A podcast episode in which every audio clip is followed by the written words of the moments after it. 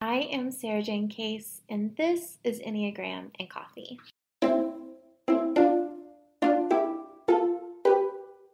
Hello, friends. Happy Wednesday. Today I am answering the questions texted in by you to the podcast phone number, which is 828 338 9127. By the way, we are covering questions like how do I find out my type? How do I support the four that I love and more? But first, today's rose, bud, and thorn. The rose for today is that I got myself a parking pass. Um, I have lived in Asheville most of my life and I've never had a parking pass downtown, but I finally got one and it is so stress relieving just to like always have a place to park. I cannot even tell you. My thorn is that this morning uh, I had this interaction with a man that I just feel really sad about, honestly. So, I, if you don't know this probably, but I have a background of working with people who are um, without homes. I've done a lot of work in that environment, especially when I was younger. And um, so it's a very, very tender place in my heart. And uh, I I tend to keep things in my car or on my person to give to people who um, are experiencing homelessness, like kits or gift cards or I always I like to give money if I can. I know that's a controversial thing, but that's just kind of where my heart's at and how what I feel like it feels good to me. Um, this morning I was, and I also also just to say like it feels incredibly important um, to greet people as human beings and to not ignore people, to not treat people poorly, to not dismiss people just because they are experiencing homelessness. It is incredibly important um, to me to make eye contact, to smile, to greet people, to make sure that at least one person saw them that day and really saw them and made them feel seen and like human because I've had so many people um, tell me that that's not what they get most of the time. And so I just, I definitely, that's important to me. So I was walking into the office this morning and I passed by a man and, you know, made eye contact, said hello. And as I'm crossing the street, he yells at me, Hey, do you have any change? But there's a car coming. And so I am in the middle of the street. I have to kind of run to not get hit by the car. But I also like, it's just like this awkward situation where I feel like instead of doing what I would normally want to do, which is like give that person money or give them a gift card or something along those lines, I'm like running away from them and it just like, oh, it breaks my heart. Um, my bud is that the IEA conference is this weekend. So make sure to grab your ticket. You do not want to miss this. Every Enneagram teacher that you could possibly imagine is going to be there teaching incredible amounts of things. It's just going to be epic. And typically you have to fly there. You buy a pretty expensive ticket just to go to the conference, but then you have to fly there. You have to pay for housing, you have to pay for food. This year it's online because of the pandemic. So this is like your chance to get this at like the lowest rate. Plus, if you use the code discovery6, all caps, you can save even more money and it gives a kickback to me. So, um, that would mean a lot to me if you do sign up to use the code, save yourself some money, help me out. It would be awesome. Okay, let's get into your questions. So, question number one Hi, Sarajane. I have a daughter who is an unhealthy four. She continues to live in the past and regret all of her choices. Some were definitely not good, but she has gotten much better this past year regarding some of her decisions. Her current issue revolves around finishing up college in a town she grew up in with horrible memories, but the university ranks number seven in the country for the discipline she loves or move to a new place in school with no community or friends. My question is how can I help a four try to put her past in perspective so if she stays, she can function without being haunted by her past? Would love your thoughts. Okay, so our type fours are comfortable with longing, right? So there's some element of maybe just allowing her to be in that process. Like she's probably always going to have that sense of something else will make me feel good or something else will fix me. There's that's kind of her personal work to do and you're not going to be able to like force her through that process. It's going to be in her timing. Um and it, as a parent there's an element of just trusting that she's going to be okay like it's going to work out in the end. And for fours in a relationship to a parent, what she needs most from you is a sense of belonging and emotional connection. She needs to know that she is like with you, that you're with her, that she's on your team, you are on her team, and that you can meet her in that emotional place. So if you can meet her there, you're going to preserve your relationship with her, which ultimately is going to allow her the safety to make wrong choices sometimes, but still be okay because she's safe. She has a place to be loved and accepted for who she is. Now, in this particular situation, it would be beneficial to wade through the frustration with her, let her be negative about the current situation that she's in, mirror her pain back to her, even. Like if she says, This town's terrible, you can say, I, yeah, I hear you saying this town is terrible. Like, what's terrible about it? Let's talk about that. This is real. Your feelings are real. And only from that place, only after we do that, once we meet them there, we match their energy, we match their emotional um, pain back to them, then we can invite her into a conversation around what does she appreciate about the school and the town that she's in. Um, believe her about both. And then kind of get into what problems does she think changing schools will solve? And then are there ways to solve these problems without changing schools? You know, are there creative solutions to these problems? Maybe there are, maybe there aren't. I don't know. And then also perhaps the conversation could be less about how to get her to stay. Not that I necessarily hear you saying that here, but just in case, if if the preference, if you have a strong preference, make sure that you're pulling that out, um, because it's going to push her in the other direction. Even if even if you're convinced that like this is the right thing for her, trying to persuade her is probably going to push her further away. So instead, have the conversation around how can you make sure that her past isn't controlling her future, right? That she doesn't have to let it dictate how she chooses to live now. And that she makes sure she's moving towards something and not running away from something else. So propose looking at it objectively, maybe as a team, letting her make her decision from a place of data, like pros and cons, instead of emotional, potentially regret or having to escape a feeling because um, nothing else is, nothing, you know, the real, we know that the problems won't be solved by constantly kind of changing things, hoping that you'll find something outside of yourself to fix your problems. But at the same time, like, at college age like there she's exploring and she's learning and she's going to make mistakes. And um, what she needs most from you is that to know that she belongs that you see her as good and that you can match her on an emotional landscape level for sure beyond a shadow of doubt. Okay.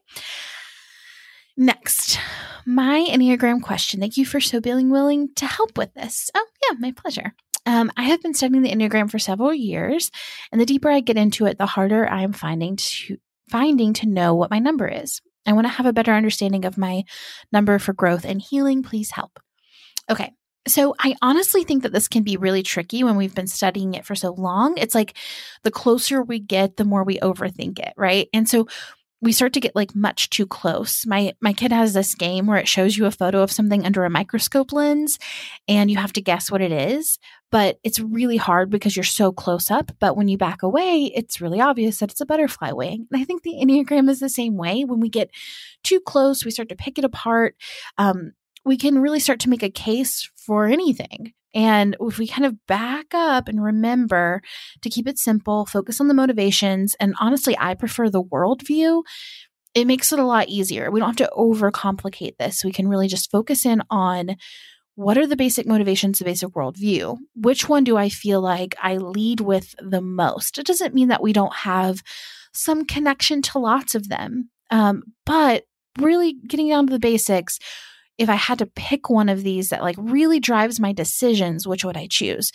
So I'm going to quickly run through the worldviews for you just so just to refresh us. So the world view for type 1 is that the world is imperfect and I can work towards improving it and improving myself. I must make the world a better place. The worldview for type 2 is people depend on me for help. I have worth because I am liked and needed. I only deserve to be loved because I am loving. Type three, because the world values winners, I must avoid failure at all costs and must organize the world to ensure my success. Type 4, something is missing in my life while others seem to have it. I need to search for my true identity. I feel, therefore I am. Type 5, the world invades my privacy. I need to protect my resources and energy from the world so that I can think, and the world needs enlightenment. Type 6, the world is a threatening and unsafe place. Be prepared, be loyal. People can count on me. Be careful who you trust. I must not be afraid, but I must not let my guard down. I must protect myself, but I must be loyal. Type 7, the future is full of exciting possibilities, and I must experience it all. I'm okay. I deserve what I want. What's next? I must move forward. I must have freedom. Type 8, the world is a tough and unjust place. Only the strong survive. I am a rock. I must not be weak. I must be in control and do it my way. And type 9, I am okay as long as the people around me are okay too. The world would be a better place if people could treat other with respect. I must keep the peace. I must be tolerant and accepting. And can't everyone just get along? All right, our next question. Hey, Sarajane. My name is Rachel, and I've been listening to your podcast and following your Instagram for some time and really appreciate your Enneagram work. Thanks. I was listening to your last latest Q&A Wednesday and after listening to your response about the individual in the workplace with a bunch of fives, it sparked a question that has been lingering in my head for some time. This also stemmed from one of your recent Instagram posts about the pillars of growth and relationships. My husband is a 5 and I'm a 4, which I believe could be where our issues stem from. To quote from your recent post, fours could push people away and then be terrified that they'll be left. And fives are always being asked, by the people in their life for more of their time and emotions than they want to give. Long story short, fighting for quality time has been a major center in our arguments. I want more quality time and he wants more me time. I feel like I try to respect his boundaries and know that as a five, he needs space and is easy to be depleted of energy.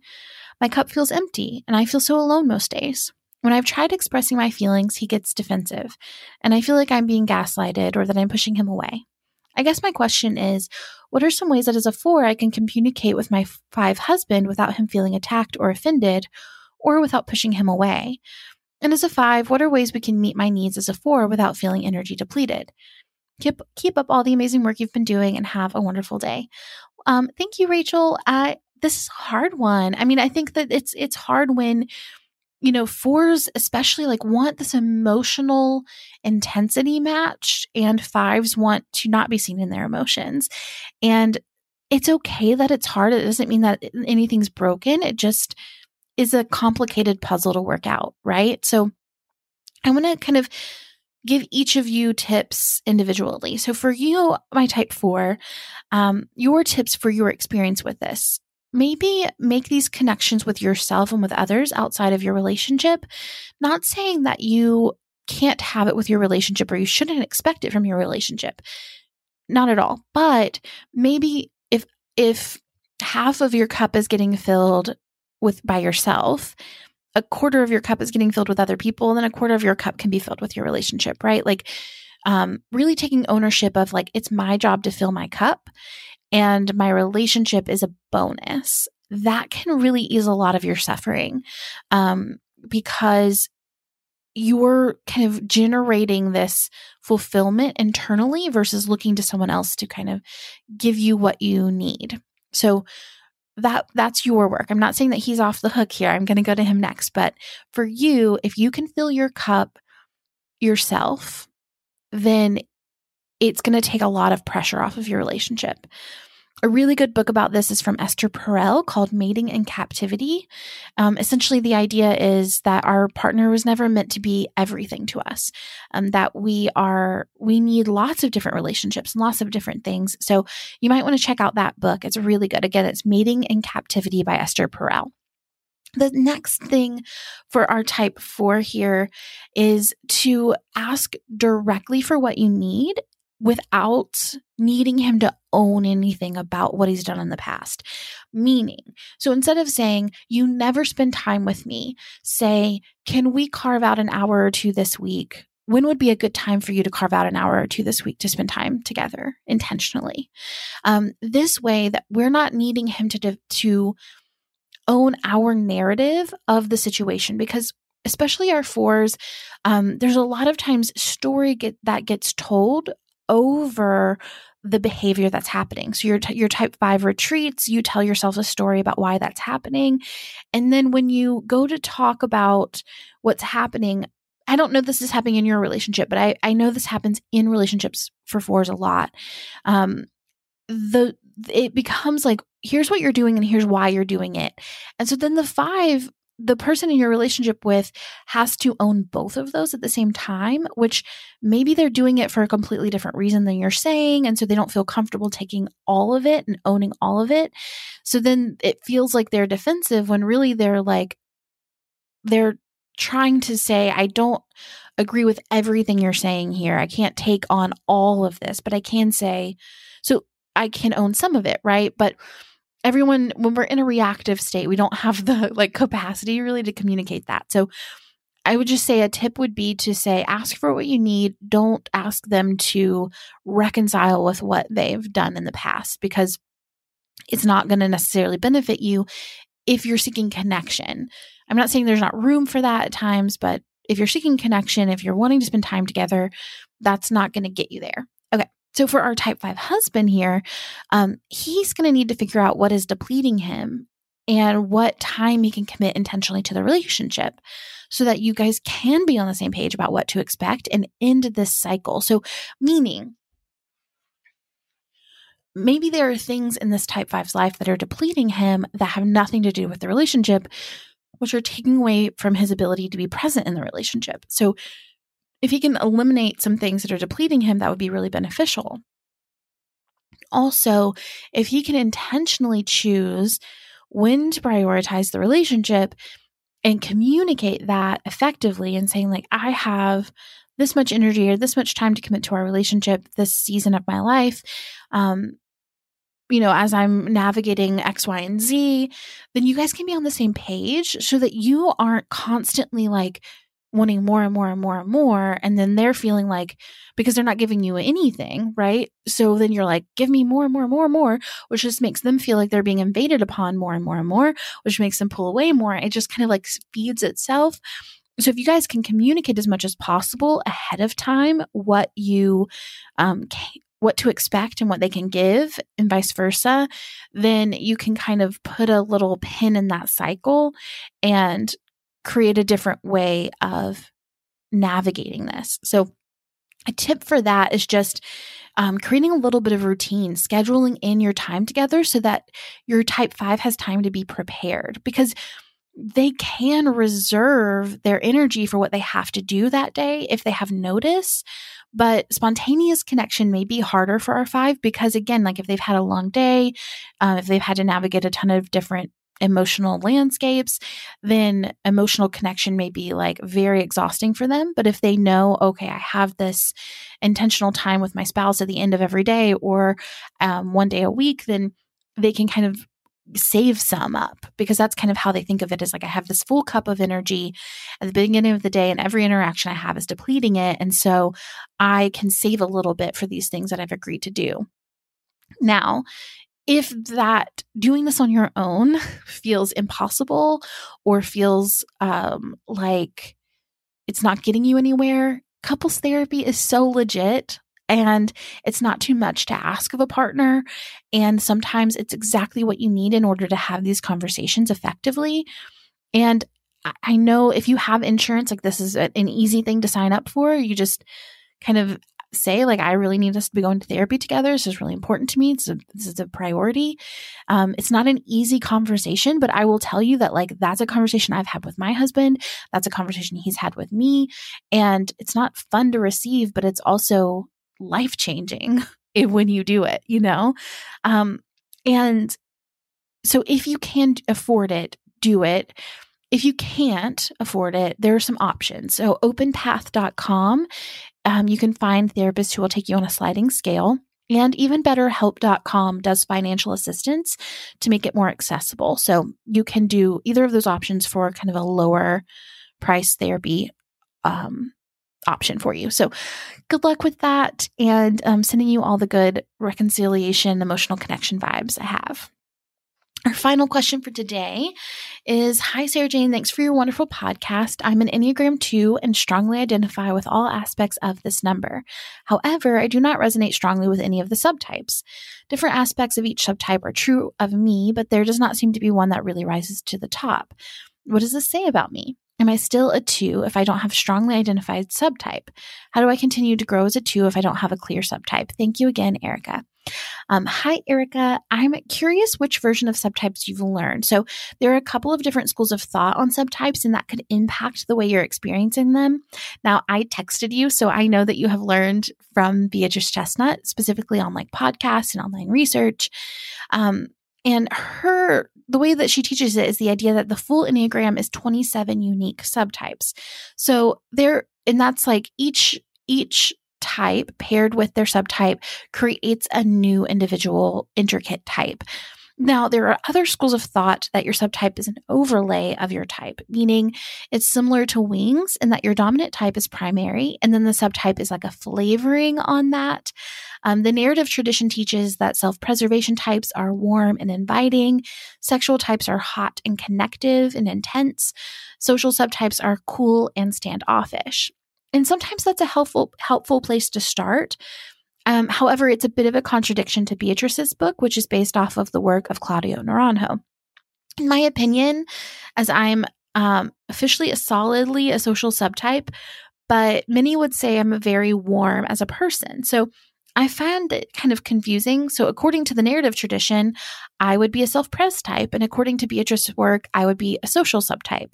So, all of that to say, I personally teach and subscribe to the method that Beatrice teaches. It's more in depth and helpful, in my opinion. Um, if you haven't already, though I do encourage you to read The Complete Enneagram by Beatrice Chestnut, as it offers a level of depth that you can't really get from the podcast or Instagram or um, online research. It's full chapters on the subtypes and is so clear and specific that it can be really helpful because maybe what you're missing is the intricacy that you know, as you learn your type on the Enneagram, it offers you so much depth. And I think Beatrice's book offers that for the subtypes. And even hearing Beatrice like talk about them, it's super helpful, but it's also, there's just so much rich goodness in the book that can get missed, um, you know, when you're doing a presentation or something like that. So, if you haven't read the book, I would highly encourage it if you are looking to identify your subtype that way. But finally, I say, you know, read the book and if you still still aren't set on your subtype i think that's okay really just ask yourself what are the pain points of my life and how does being a type 2 impact that? In what ways does releasing the pressure to earn love allow me more freedom and joy? Because that's the goal right? Like the goal is to ease your suffering through the Enneagram, you know, ease your struggle, not respond as much as, you know, not be reactive and create a little bit of space between kind of who you are and how you think you have to be. And so you don't really, in my opinion, have to know your subtype for sure right now in order to do that work, right? The subtype is going to offer you a little bit more depth and complexity if you want it. Um, but it's, you should, you can still start from where you are. Um, however, if you do, everyone listening, not just um, Erica, if you want to learn more about subtypes, you might want to check out my workshop at the IEA conference, which is breaking down subtypes in detail for you. The link to sign up is in the show notes, and you again used code Discovery6, all caps, for a discounted rate. As always, it's an absolute joy to create this content for you, and I will see you tomorrow for the next episode.